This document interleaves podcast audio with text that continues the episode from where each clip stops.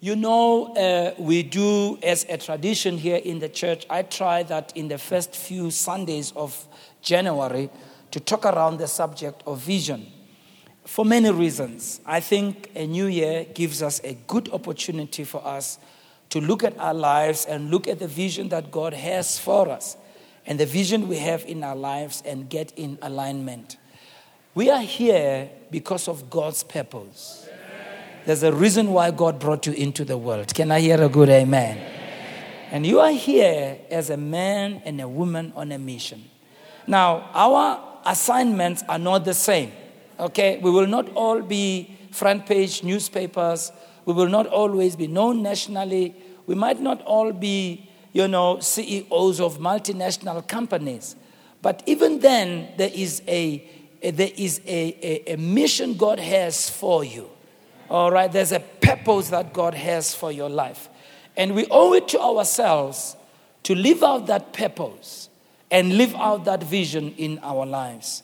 It's a very important thing. So many people just go through life as though, you know, there's no purpose to their lives. Now, I do know, maybe the things that we go through, circumstances that come up on us in our lives, may make us feel like our life is not worth anything.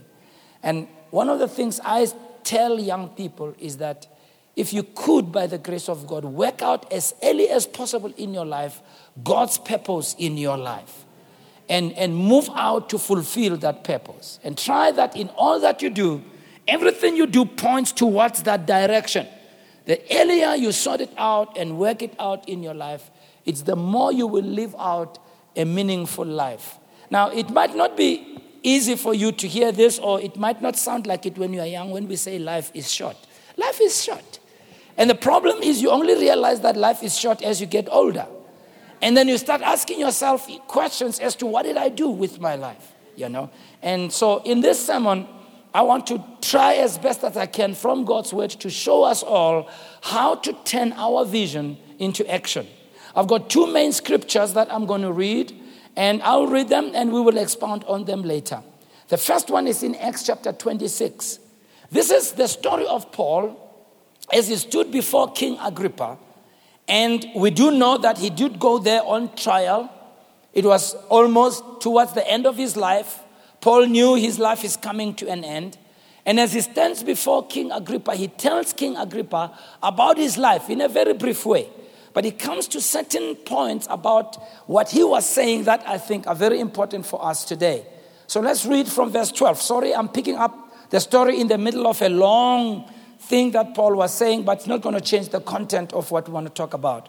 It says there, uh, Acts 26, verse 12, and I'm reading the contemporary English Bible.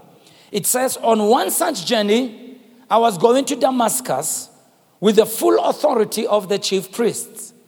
While on the road at midday, King Agrippa, I saw a light from heaven shining around me and my traveling companions. That light was brighter than the sun. We all fell to the ground, and I heard a voice that said to me in Aramaic, Saul, Saul, why are you harassing me? It's hard for you to kick against a spear. Then I said, Who are you, Lord? The Lord replied, I am Jesus, whom you are harassing. Now, note verse 16.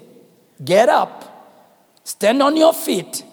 I have appeared to you for this purpose. Know this to appoint you as my servant and witness of what you have seen and what I will show you. I will rescue you from your own people, from the Gentiles, and I am sending you to open their eyes. Then they can turn from darkness to light, from the power of Satan to the power of God, and receive forgiveness of sin and a place among those who are made holy by faith in me. So God is saying, Paul, I appeared to you for a purpose. There's a purpose to your life. I've come to you and I've appeared to you in this manner, and I'm changing your life, transforming your life to fulfill purpose. Everybody here, you, there's a reason why you are here to fulfill purpose. As I said, yours might not be a big mission, it might seem like a small mission by our own estimation as human beings. But whatever it might be, that is God's purpose for your life. God is a purpose driven God. God is a purposeful God. And when He brings you into the world, He brings you into the world for a reason. Think about it. You wouldn't be alive today. You may have been one of the children who was a stillborn, or one who was aborted, or you may have lost your life at day one. There might have been a myriad of things that have happened. We just came now from lockdown. The last two, three years have been very difficult. We saw people stronger than us, healthier than us, more knowledgeable than us, passing on. What about people in the first world who had all the medicine in the world and all the, uh, uh, uh, the, the, the, help they needed in terms of preventative measures, but they still passed on, you see? And here we are today. I mean, it's really not by our strength, it's not by our wisdom, it is all by the grace of God. Can I hear an amen? And that you are here today, that you are alive today, there's got to be a reason for it. And I'm hoping that you and I can sort out that reason early in 2023 and live out that purpose for our life. Listen what Paul says. After he said to King Agrippa, explained to him, Jesus appeared to me. This is what he said to me. Then in verse 19, he says something that we must all embrace. He says, So, King Agrippa, I was not disobedient to that heavenly vision. So, you and I, we need to be obedient to the vision that God has for us. Whatever heavenly vision God has given you now, that vision may not have come in a spectacular way like in Paul's case. There was a light that shone, he fell down, he had an audible voice. That vision may come in the form of a desire or in the form of God breathing certain things in your heart, or God inspiring you towards certain goals, or you just have a desire to see your life go in a certain direction, and we need to be obedient to that vision. Habakkuk chapter 2, verse 2 and 3, and I'm reading the Amplified Bible. It reads as follows And the Lord answered me and said, Write the vision and engrave it so plainly upon tablets that everyone who passes may be able to read it easily and quickly as he hastened by.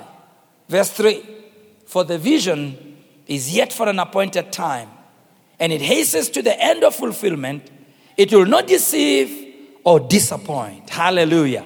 Whatever vision comes from God, it will not deceive, it will not disappoint. Not what it says. It says, though it tarry, wait for it earnestly, because it will surely come, it will not be behind head on its appointed day. So sometimes, and we'll see it as we go along, vision takes quite a while to unfold and to become a reality. And sometimes when things delay, we may come to the wrong assumption that maybe you are on the wrong road. Maybe it's not the right vision. But vision has an appointed time, and God said we need to wait for that vision. So, whenever a year passes, time passes. 2022 has passed. We can all look back at 2022 and note the things that we did in 2022. All right? But time has passed. We're not going to get that time back, okay? It's gone. For that reason, a new year is a new opportunity that God gives us for, and I know this is not correct English, for a new time. Time is an opportunity, time is another chance. Time is a gift that God has given to us. As you've read, we read many scriptures that talk about time and the importance of time. And the book of Ephesians tells us to make the best use of our time. He says we must be awake, we must be alert, make the best use of our time. And it says, live in such a way that you redeem the time. In other words, live in such a way that you buy back lost time. Let not your time and let not the days of your life be lost days. Let it be a time and days that you use. So, a new year, therefore, gives us an opportunity. Number one, it gives us an opportunity to redefine our priorities. You know, oftentimes we may go around in life running around doing things that are urgent. But we found out that urgent things are not necessarily important things. Sometimes we can go around being hectic, as we say, very busy, doing a lot of things, but a lot of activity does not suggest productivity. And business doesn't suggest progress. So, at the beginning of this year, would you look at your priorities and find a way to ask yourself, what is it that I'm involved with? Is it important things or is it urgent things? Okay, am I just busy or am I really fulfilling something worthwhile? Is really my time being used in something that is worthwhile? A new year, secondly, gives us an opportunity to redefine our purpose. Why? Because as we move along in life, it's very easy in terms of our vision to get off course. That's what happens. You know, things that move can get off course. And we get off course because sometimes vision experiences challenges. Sometimes there are unforeseen circumstances that befall us. Sometimes we, we run out of resources. Sometimes we get discouraged. There's a, a lot of things that happen. So you need to kind of pull back and, and look at yourself and say, you know, am I still on course? Am I still doing what I was born to do? Because you see, even when God gives us vision, oftentimes God doesn't tell us about the in betweens that are going to come our way. Think about Joseph. God tells him, This is what's going to happen. You're going to lead your family. They're going to come to you. They're going to bow before you. And all the story, all you all know the story. What God didn't tell Joseph is that, you see, you're going to be thrown into a pit. You're going to be sold into slavery. You're going to go to jail. You're going to have Potiphar's wife do stuff on you and all that. God didn't tell him the in between. So when the in between comes, as life unfolds, it can easily take us off course. You can easily try, try to do something else because it seems like what God has said will never happen. So in this new year, find a way to redefine your purpose. Thirdly, a new year gives us an opportunity to, refi- to redefine our life's vision so that we live in the perfect will of God. You remember last year, we talked about the perfect will of God. We talked about the acceptable will of God, you remember? So we want to make sure we are in the perfect will of God.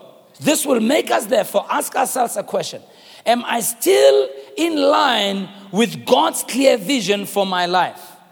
And the best way to stay on track is to ensure that whatever God gives you as vision, as Habakkuk says, write it down. Put it down on paper because oftentimes we can get off target. So you need to write it down on paper.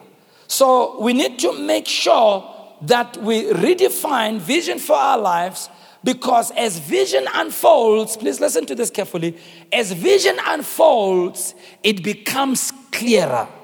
You know, I, I, don't know. When you read the Bible, I mean, God spoke to Abraham, God spoke to Joseph, God spoke to Paul. You read about all those people that God spoke to and study their journey. When God spoke to them, I think God's language is that God speaks in terms of a finished product. He says to Paul, This is what I've called you, this is what you'll do, this is what you'll achieve.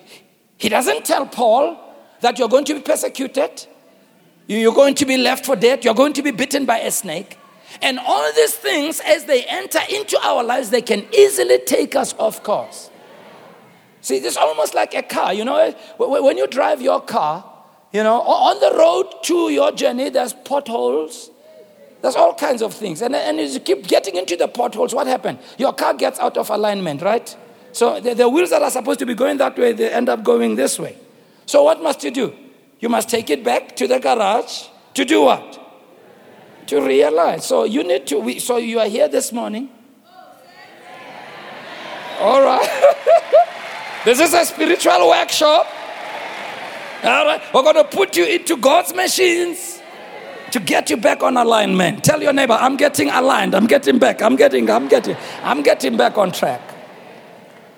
Thirdly, a new year gives us an opportunity to re-establish worthwhile goals. Now, this is important. Worthwhile goals are goals that do not waste your time.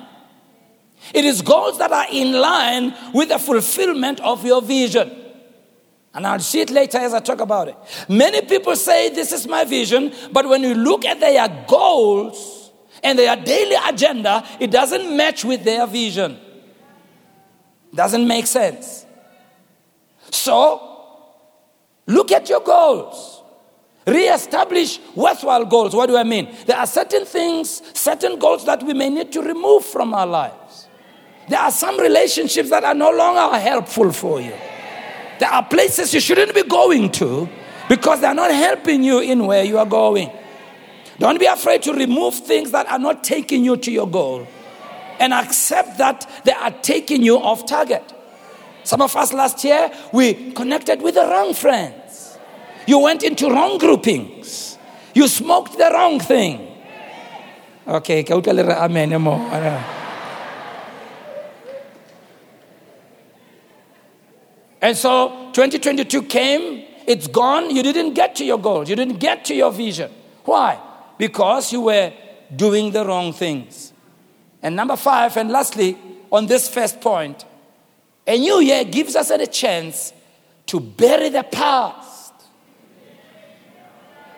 Yeah, to bury the past. I remember, I think it was Dr. Myles Munroe who explained this.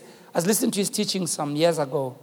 And you know, he made a statement. He said, You know, God lives in eternity and He doesn't live within time, but God has created time for us. You know, time is for you and me. Because time gives us a chance as human beings, you see, to cut up our lives because God knows that we have the propensity to mess up things.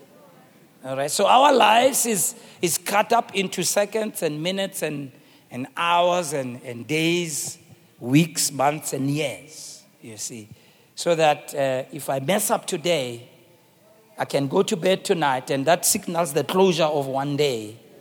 And I can wake up tomorrow to a new day. So it's my choice what I'm going to do with that day. Are you understanding what I'm saying? So we're not, we're not living in a, in a continual moment. All right? So maybe 2022 wasn't the best year for you. Maybe they told you that the silver cup is broken. We don't know. Maybe they took your money off, you were scammed, or they ran away with the money of the JV, the joint venture, whatever the case. So here's what I want to say to you. Instead of you taking 20, 2022's problems to complicate a fresh new year, okay, because 2023 is like a clean page. And God gives you an opportunity to write a new story the story of the vision of your life. Can I hear a good amen in the house? And so instead of doing that, do what Jesus said. Jesus said, Sufficient for the day is the evil thereof. Let me decode it for you. Jesus is simply saying, Every day's problem has got enough problems for that day. Yeah. So he says, take the problems of today, today, deal with them today, and when you wake up tomorrow, don't take yesterday's problems and bring them to today. Now, I know there are certain problems that may not disappear on that day. You still have to deal with them. But there are people who worry about things they can't do anything about. There are certain things, no matter how much you worry, no matter how much you feel sorry for yourself, they're not going to change. So, why take yesterday's problems? So, Jesus teaches us to pray, Give us this day our daily bread. The psalmist says, Your mercies are new every morning. Oh, I'm here to tell somebody 2023 is a new year for you. There are things you couldn't do anything about last year. Just forget it. Silver cup is broken, it's broken. Don't try to fix it, let it stay broken. Look at your neighbor and say, Man, don't cry over spilled milk, man. Now. In short, leave all the baggage of 2022 in 2022.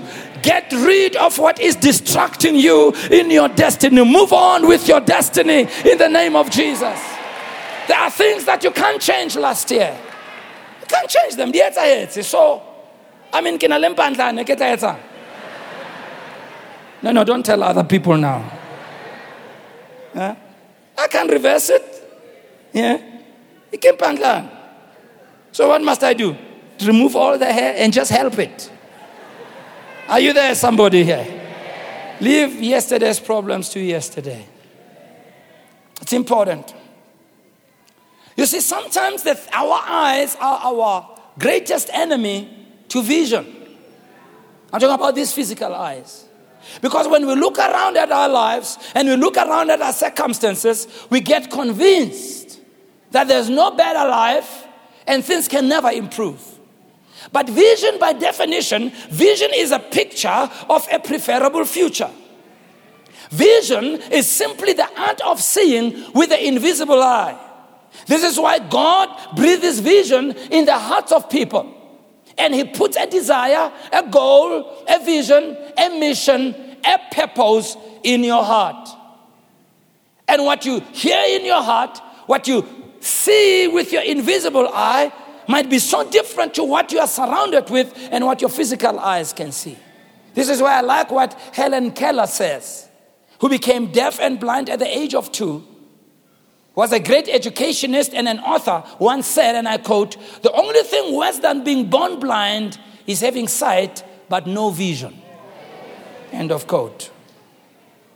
Because you see, vision is not what is, vision is what could be.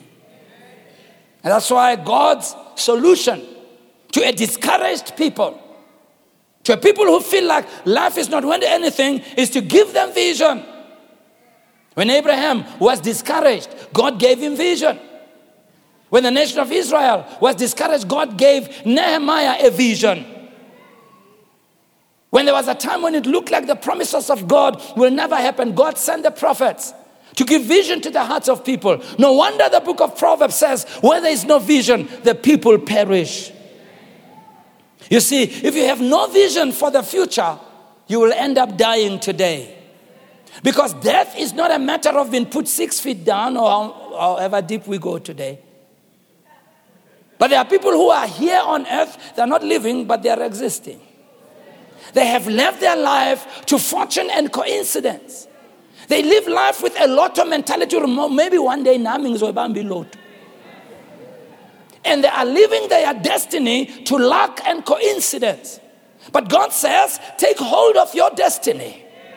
Live out your vision because if you don't have vision, you will perish. Why? Because vision is about the future, and the future belongs to those who see possibilities before they become obvious. It's only those who have vision who will go into the future because vision breaks the barrier of limited thinking. Vision directs our lives and, and, and, and helps us to move on. Pastor Ray McCauley loves to say this, and I quote Do not be pushed by circumstances, but rather be led by your vision. End of quote. You see, circumstances and stuff happens to all of us. And when you don't have vision, you'll allow circumstances and stuff to have the final say over your life. Things happen to all of us. But when you have vision, you'll be led by your vision. It might take long, might be difficult, it might be challenging. Maroksalayo, lido daduba. Oksalayo, you will get there. Oksalayo, like we say too. one day is one day. Why? Because the vision is for an appointed time. You see, vision is a glimpse of your purpose. So let's go back to our text. Paul says, I've been obedient to the heavenly vision. And if you go back and look at his journey, you note that vision unfolds in the midst of all kinds of things turmoil, tension, being disliked. Paul had days when he didn't have resources. There are times when he, times when he abounded. At times he was forsaken by others. Some turned their backs on him. There's a time when he was bitten by a snake. There's a time when he was stoned and left for dead. But in the midst of that, vision still unfolds. So you need to make up your mind this year. No matter what the devil throws at me. Oh, can I hear a good amen from somebody? With God helping me, I'm going to move on with vision for my life. That's why Habakkuk says, write it down, make it plain. God says, take vision seriously. Write it down and get on the path of accomplishing it. Because vision is not going to happen on its own. No matter how much God speaks to you, no matter how much the power of God comes upon your life, no matter how many times the angel Gabriel visits you, if you're one of the lucky ones, if it ever happens, if you don't get up and do something about what he told you, it's not going to help you at all. And I think one of the most defeating things that we use as religious people is to say, you know, God knows. Mudimu. And I know Mudimu watiba, but Mudimu also is waiting for you to do something. Oh, yeah. Oh, or better still, people say, no, I'm still praying about it. Well, Bible says faith without corresponding action is dead. God is waiting for you to do something. So let me show you these steps, therefore. All right? How do we make our vision come true? All right? Number one, find a way to define your vision. In other words, you need to know what is it that God wants you to do with your life. In Psalms 139, verse 3, in the New English translation, it reads, You carefully observe me when I travel, when I lie down to rest, you are aware of everything that I do. So, this is what I want to suggest. A, decide to embrace what God wants for your life. What is it that God wants for your life? I know this is not a good uh, sentence construction, but allow me to put it this way, all right? Uh, want for yourself what God wants for you. I know that's not good English. But it's a good point. Yeah. Want for yourself what God wants for you. What do I mean? Decide to embrace what God wants for you. When you read the Bible, you'll note what God wants for you is oftentimes much more than what you want for you. Why is it that we start with God? Let's start with what God wants for us. Because vision is not just about just dreaming up anything, you know. But there are things where God allows us to decide, but I'm talking about the direction of your life. What is it that God wants you to do with your life? And when you have found out what God wants for you, want that for you. In other words, don't settle for less than what God wants for you. All right? Because our God is a God who always starts and brings to a conclusion or a completion what he started in our lives. Listen what Paul says in Philippians 1 6. As he talks to the church in Philippi, he says in verse 6, being confident of this very thing. I love it. He says that he which has begun a good work in you will perform it until the day of Jesus Christ. Can I hear a good amen? You see, it is God who is troubling your heart with that vision. It is God who is writing that vision in your heart. It is God who is enthusing you with that purpose for your life. And it is God who is getting you on a path called vision. And that God has started troubling you. God has started talking to you. He's not going to abandon you. God is going to make sure that what He started in your heart, He's going to help you to the finish line. Oh, I see God helping somebody to the finish line. What God has started in you, He'll bring to completion. The, con- the complete English Bible says, I'm sure about this. The one who started a good work in you will stay with you to complete the job by the day of Christ Jesus. Tell your neighbor, God's going to lead you today. Tell the other neighbor, God's going to lead me this year.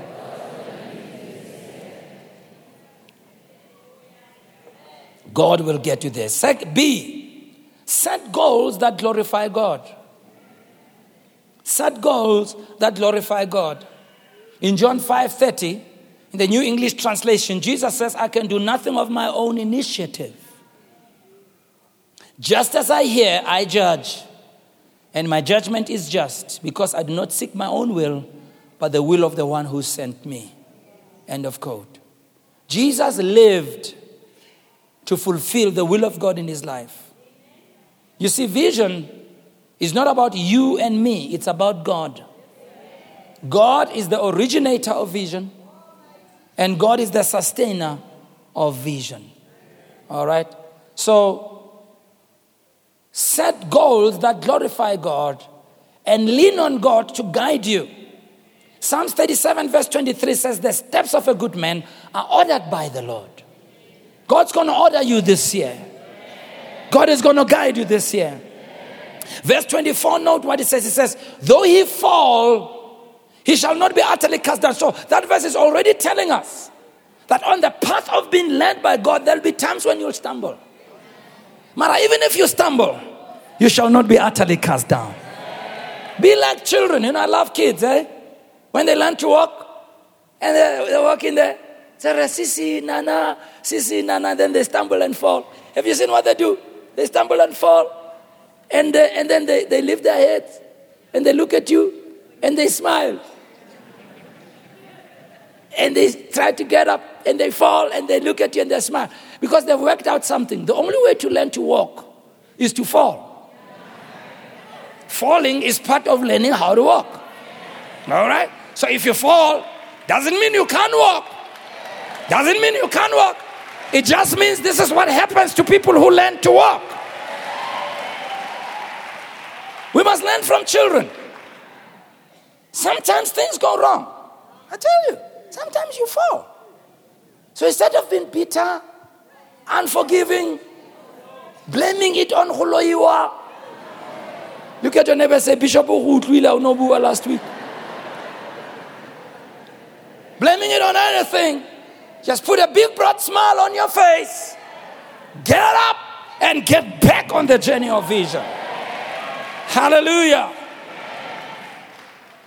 It says, though he fall, I love it, he shall not be utterly cast down. Why? For the Lord upholds him with his hand. You know, God would rather you try and fail than not do anything. Yeah. When Jesus came walking on the water, towards his disciples who were in a boat. You remember the story? And the Bible says when they saw Jesus walking on the water, they thought it was a ghost. These big, powerful, anointed men of God, disciples. The Bible says they cried out for fear. Hey, we become afraid, all of us. They cried out for fear. And then Jesus answered and said, Guys, guys, guys, cool it. I mean, if I was talking like you young people, cool it. Chill. it's I. It's not a ghost. It's me. Oh. And the Bible says, Peter, Lamopola Peter, eh? Matinas, Lamopola Peter, eh? Peter says, Lord, if it's you. I like the way he says it. Lord, if it's you, or if. He's not sure. this guy takes chances. Eh? Lord, if it's you, tell me to come. Jesus says, well, all right, oh, Papa, it's okay. Come. Anybody remember the verse? Peter gets out of the boat. Guys, let's give the guy credit. He gets out of the boat and he begins walking on the water. Ha! Hey, hey, hey, don't dismiss the guy now. For a while, there was a miracle going on. For a while, he was doing what no one can do. Because when God tells you to get out of the boat and walk on the water, His word will sustain you. Can I hear an amen in the house? His word will sustain you. Note what the Bible says. I love it. Go read it. It says, And when Peter saw that the wind was contrary, he doubted and he began to sink. He didn't sink right away. So when he took his eyes off what God told him, and put his eyes on the circumstances, he began to sink. Jesus standing by, Jesus didn't necessarily No. When he began to sink, the Bible says Jesus stretched out his hand and helped him. And all he said to him, he says, Why did you doubt? He didn't scold him for taking the step, trying and failing. No, he scolded him for doubting. God would rather you become a wet water walker than a dry boat rider. Many people are sitting in the boat of life, never trying anything. They've resigned themselves to comfort and safety, and they will not even take the step, even when God tells them to do something. Ah, 2023, I see you walking on the water and God helping you. Oh, though you drown, though you fall, God will help you. I'd rather fail trying something, Bazalwan. I'm being honest with you.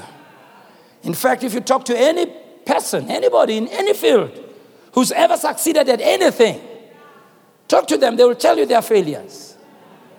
Because failure is not the end of you.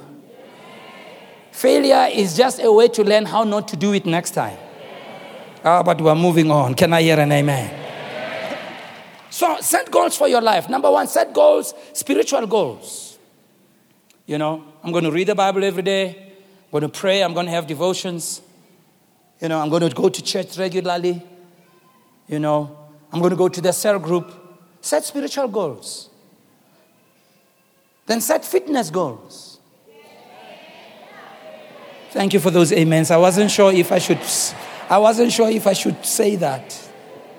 But you know, the, the, the challenge is that uh, South Africa, we, we, we have a problem.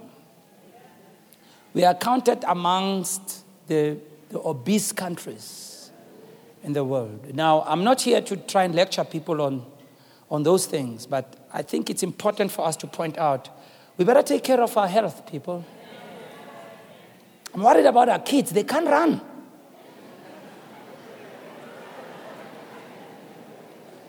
You know, because we've gone into fast food and we're not active anymore. You know, the most active part of our bodies is our fingers, you know, cell phone, remote control. You know, we, this is all we do. Even when we are playing games, you know, we, we're competing. World championship is, is on, you know. I was telling them in the first service a few years ago, several years ago, and I'm, I'm only telling the story now because it's many years ago. We, it was during Good Friday, uh, no, no, during June the 16th. It happened to be on a, on a Sunday, and we were commemorating June the 16th. Just re- recalling and remembering what happened and the purpose for the day. So, in our programming, we decided to have a mini march from Maponya Mall, and we went around and came back to the church. So, I went to be part of that march. I think I was in my, in my late 50s at the time. So, we went around for a march. And that's about march, ne? Yeah, it's a march. So I never take it that day because otherwise, anyhow. So when we finally got here, the service had started. The nine o'clock service was just about to start. And I think this young person, for some reason, I can say bumper. I don't know how you say it kaskho. Not in a bad way. She had put me bumper. Is that what you say in English? Yeah. Because I think she had decided, because when the time of praise came, you know, it was young people who were leading the singing. So she was going to get up here and dance and jump. So she decided, I'm going to get this old man to come dance with me in front. Not with me, I mean, come dance with us. I just want to see how healthy he is. I think that was the decision. So she comes and she grabs me and says, Yeah, Bishop go taught it today. hey, Bishop, these young people sometimes, Bishop. I don't go taught it today. You must come and come and sing with us and dance with us in the front. No problem. So I came. We were standing here, I remember. This many years ago. You won't remember what I'm talking about. So, that was weird. So I, I, started. So they started going. And she was really going. And then three minutes in, into the song, she was going.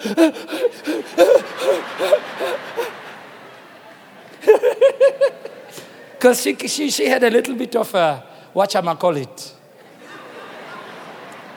And then as the music went on, don't tell her, I danced even more. and you know what she did? She disappeared and she just disappeared into the crowd and went, Kamolata, But you know, afterwards I thought, Shem, she was 16, 18 years old girl. Can't keep up with a 50 something year old old man. It's a problem, guys. Serious problem. Some of you this year, some of us this year, we really need to get back to our fitness. I didn't say go to Virgin Active. I, I'm not prescribing what you must do. But whatever it is that you must do, take care of your health. Have those goals. Why? Because I'll tell you why. I'll tell you why. This is the only vessel you have through which you can actualize vision. Right? And if we don't take care, that's why the Bible says your body is the temple of the Holy Spirit. Oh, yeah. Oh, yeah. So look at your neighbor and say, Nkari Bishop somebody that you know.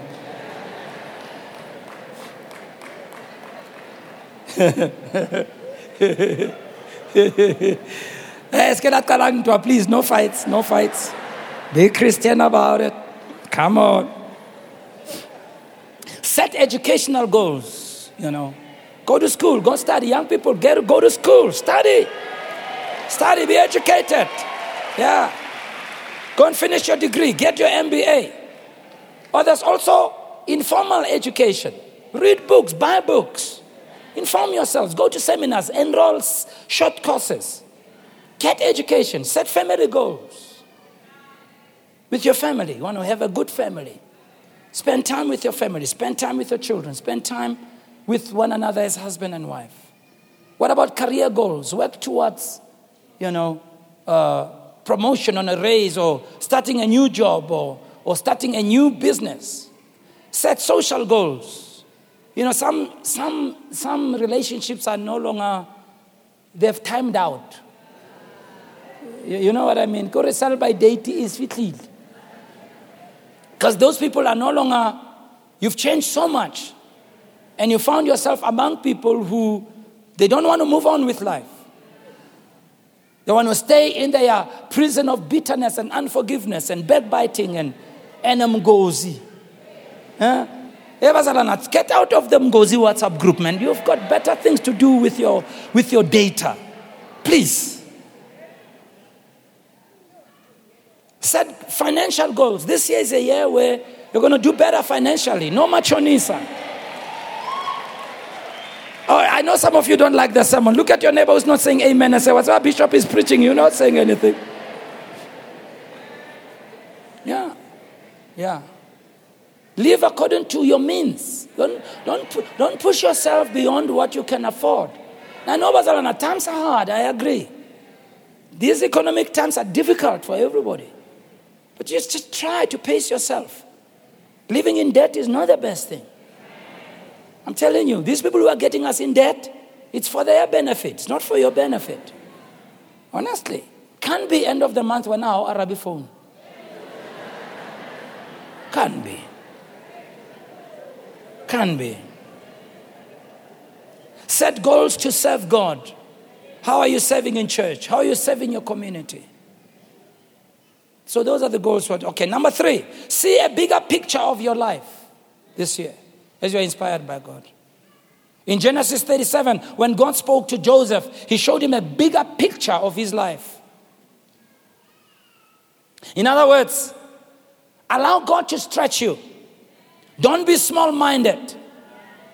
Now, note, even though our journey and our dream may start small, but it doesn't stay small. It grows with time. You really have to believe big. Big faith, big thinking. Note what Paul says in Ephesians 2:20. This is such an important verse. He says to the church in Ephesus, as he is writing to them, he says, Now unto him, talking about God, who is able. Now, now listen to the sentence construction and the language who is able to do exceeding abundantly above. I mean, just those three words exceeding abundantly above. Not just a few, but all. But note, all that we do what? All that we so, in other words, God waits for you to ask. And whatever level you pitch, He's going to pitch a higher level than that. Uh, so, if you are wise, you'll, you'll try to pitch a very high level. Because you know God is going to go exceeding abundantly above all. Now, know that we ask all So it's in the asking, the praying, it's in the thinking. Think big. Pray big prayers. God will do exceedingly above. Yeah. That's why one of the names of God we find in the Old Testament is El Shaddai. And the name El Shaddai means the God who is more than enough. God doesn't know the word enough. Eh. God knows more than enough. God doesn't give you enough. Ah, David says, My, my, my, my cup runneth over. I'm, I'm trying to tell you in a nice way that you, you, you, even your biggest dream for your life doesn't compare to God's smallest dream for your life. Oh, yeah. Oh, yeah. Think big as God guides you. Pray big. Desire to have impact in your vision. Somebody says, if you got bored with life, and if you don't get up every morning with a burning desire to do things, it's because you don't have big enough goals.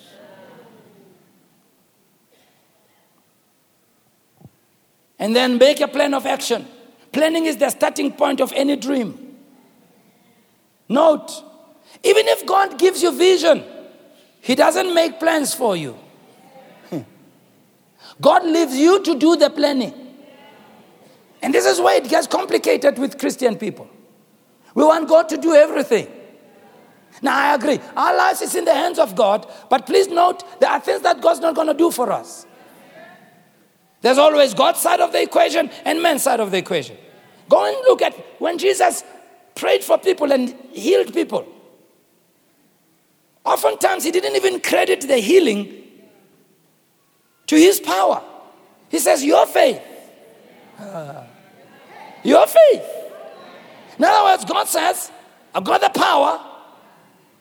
I can change your life, but I'm depending on you believing for it. Yeah. You remember the man who came and said, My child is sick at home? No, my servant. My servant's not well.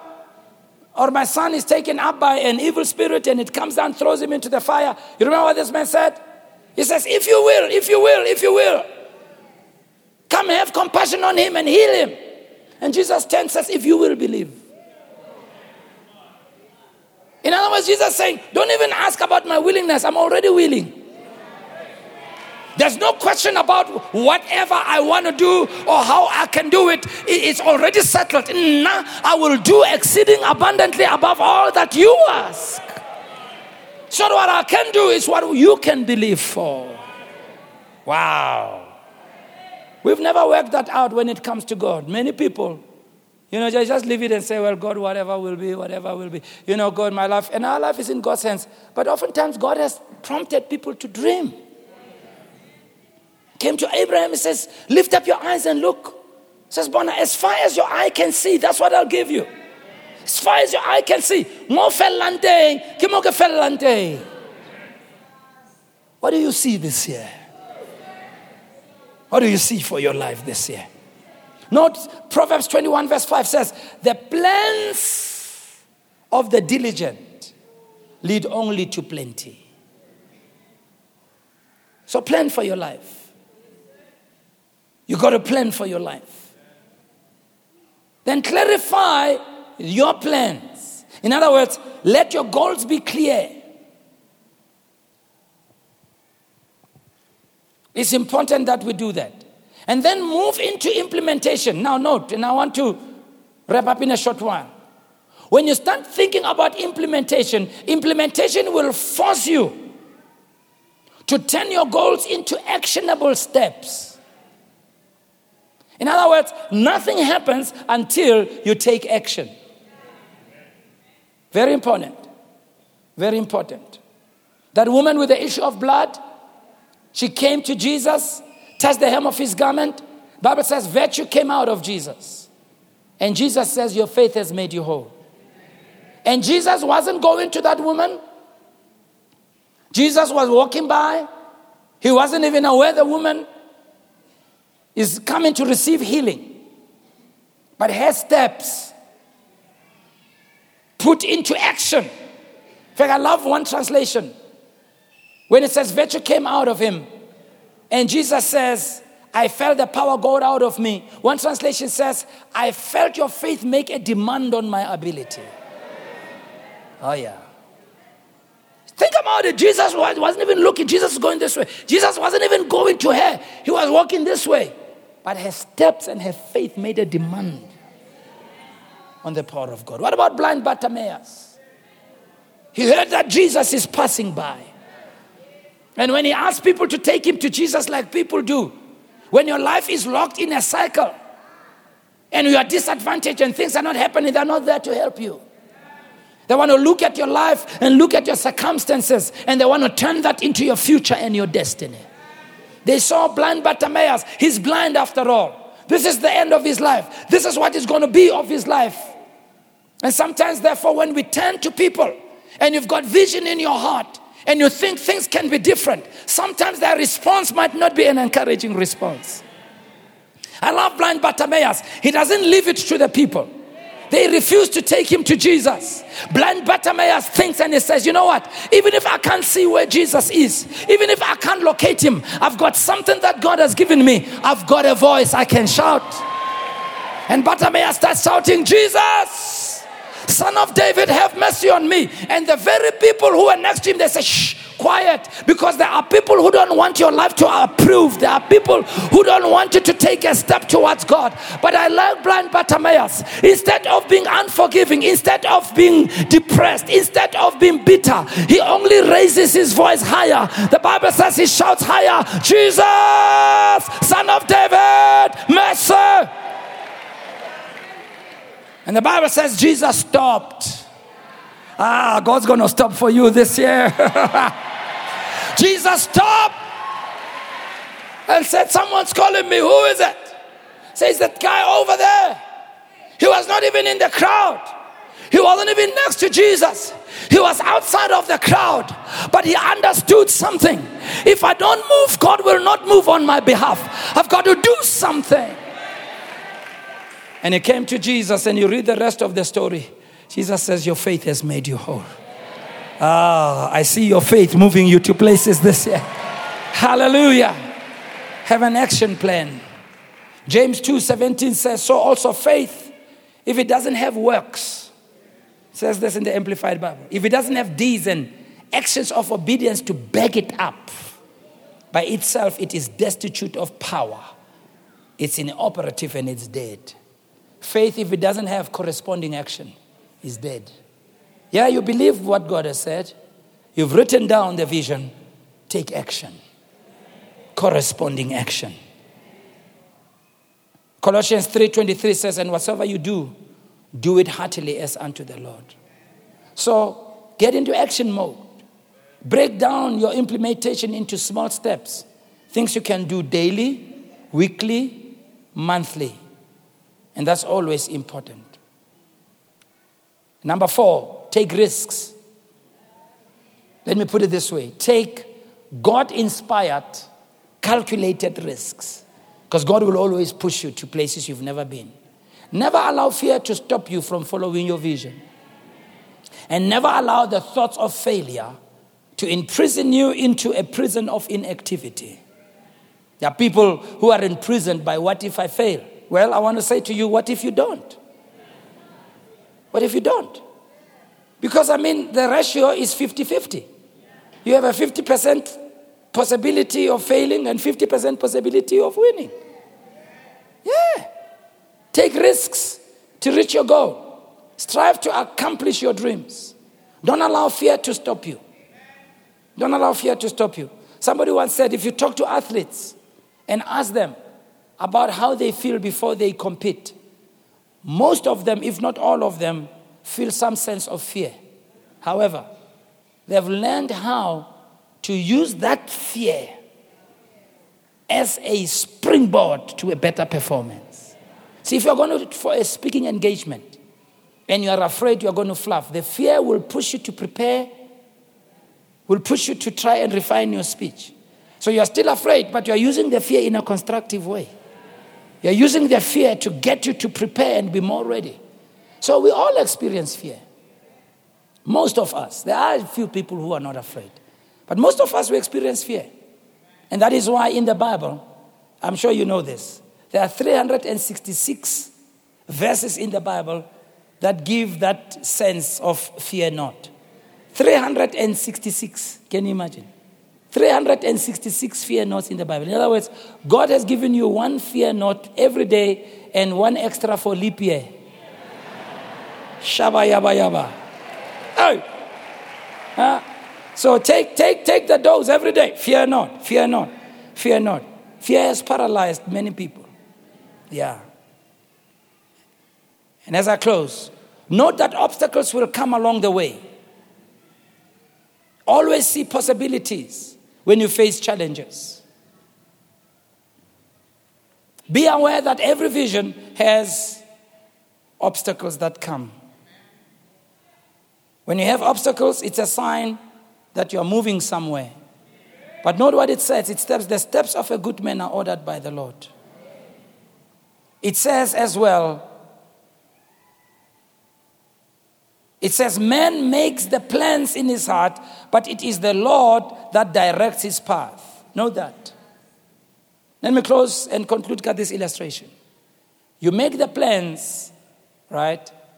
God directs the path. What does it mean? When you set out in these steps, stay connected with heaven. Because God knows on this path, you're going to experience problems. And as you experience problems, talk to Him, He will direct you. Several years ago, we, we went to East London to the Truth and Reconciliation Commission to go and make a presentation. We went as the International Federation of Christian Churches. And one of the missionaries allowed us to use his plane. He, there's a plane he used for his mission trip. So got his pilots to take us there because of the awkward times. So we flew there, and we flew from uh, Lanseria Airport. This is before Lanseria what was, is what it is now. But then it was a very small airport. Didn't have as much equipment, you know, but it was an, a smaller Yana airport. So we flew over to East London, and unfortunately, the, the, the program of the day was very long. And when we finally came to do our presentation, it was very late. As a result, when, when we were all done, it was quite late at night. So, flying back, the pilot tells us that, look, uh, the weather in Johannesburg is not good. Uh, as, as they say, there's a lot of weather around. I've never understood what they mean by that. There's a lot of weather around, and it's going to be a bumpy flight, and the clouds are low, and it's raining, and all kinds of things. But don't worry, we should be there. So then, then later on, pilot comes on and says, No, we should be landing in 15 minutes, blah, blah, blah. And then we noted, you know, because now we got into really bad weather. I mean, it was dark everywhere, plane is bouncing everywhere. It's all dark, can't see anywhere. And then we noted Norman, we've been airborne now for 45 minutes. This guy said we'll be touching down in 15 minutes. Couldn't round up? So Pastor Ray McCauley then says to the pilot, uh, Is everything okay? and he says, Yeah, Pastor Ray, everything's okay. Except that uh, the weather is bad and so on. We said, Okay. He says, No, I'm still trying uh, but I'll get back to you. And then comes back on and says, um, We have a technical problem. The, the Lanseria airport operators have knocked off because it's after hours now for them. So there's nobody to bring us in. You're hearing that when you are airborne. It got quiet in the plane. Yeah, this is a time where you, you, you, you forget Psalms chapter 91. He that walks in the you, you just forget about it. Ah, so it got quiet in the plane. And so the, the pilot comes and says, No, no, it will be fine. So, so now it's been an hour and 15 minutes. We could tell we're going around. I, we, we, you can't see because you don't have any reference point because it's all dark, but it was like we're going on. And finally comes and says, Look, uh, We've just been picked up. I, I radioed Then it was called Jan Smuts Airport. It's OR Tambo. Said, I radioed OR Tambo, Jan Smuts Airport. They were able to pick us up on their radar. Okay, because they've got the big machines, they are able to pick us up on the radar. They will bring us in for a landing. All right. So here we go. So pilot comes on, says we're going to be touching down in five minutes, please. Uh, whatever, in seat belts up, everything. Well, anyhow, we're already doing that. We're already had our belts on and everything, even if we didn't ask for it. And, and, and then so we come down for a landing. We break through the cloud. And I mean, the cloud was so low when we broke through the cloud, the landing strip wasn't so far. We landed safely. Whew, Jesus. You know, afterwards, I'm thinking about this, and I thought, we didn't know where we were. We are on our journey of destiny. We're flying somewhere. We get caught in bad weather. But even if we didn't know where we were, somebody knew where we were.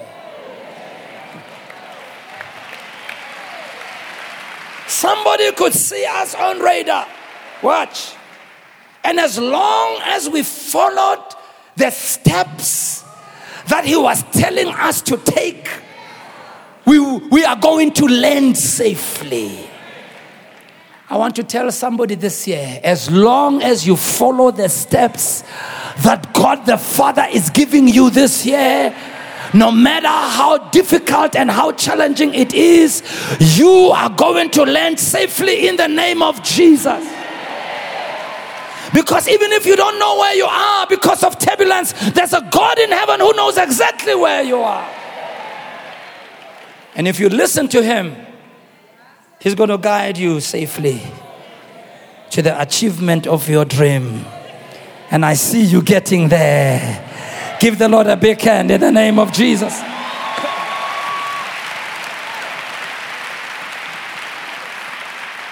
Shall we all stand, please, as we close in a word of prayer?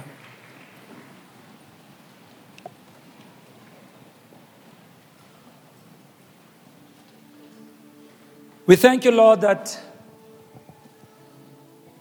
you are the giver of vision. You are the one who inspires us.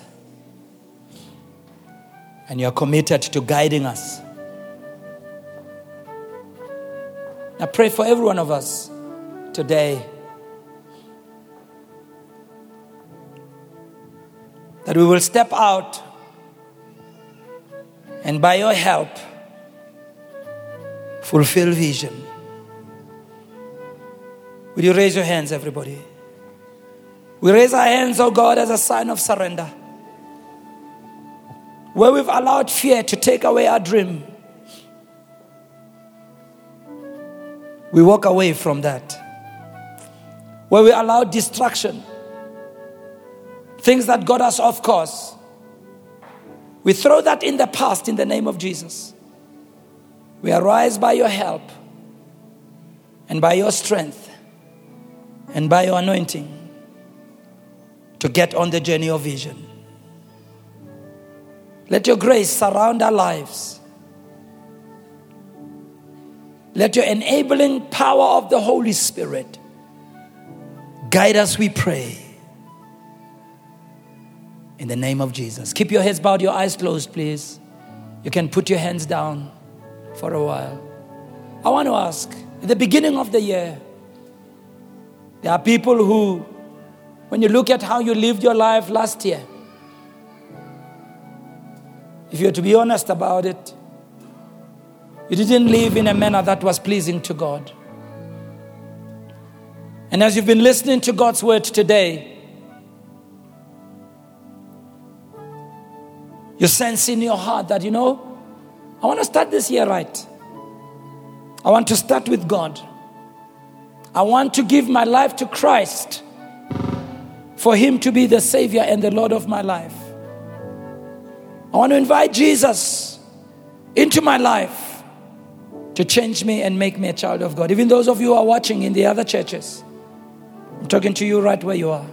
If you are here, whether in the main auditorium, in the foyer, or in the youth hall or in those churches, if you say, please pray for me, My life is really not where God wants it to be, but I want to invite Christ in my life. Come into my life, change me, and make me a child of God. Would you please pray for me? Would you raise your hand, please, right where you are? Just raise it high. Let me see. Just raise it high. Thank you for those hands all over the place. Don't be afraid. Don't be ashamed. We came here today for God to fix our lives, to set us on a new path, for God to start something new. Thank you so much for raising those hands. And I ask those of you in the foyer and in the youth hall, even in the other churches, raise your hands right where you are. This is what I want to do. I believe you're raising your hand because you mean it. Because really you need God to intervene in your life. And I want to pray for you. So I'm going to invite you, please, to come from where you are. Take your belongings. Don't leave anything of yours behind. Take your Bible, your bag, your purse. For those of you who are in the other halls, do the same as well.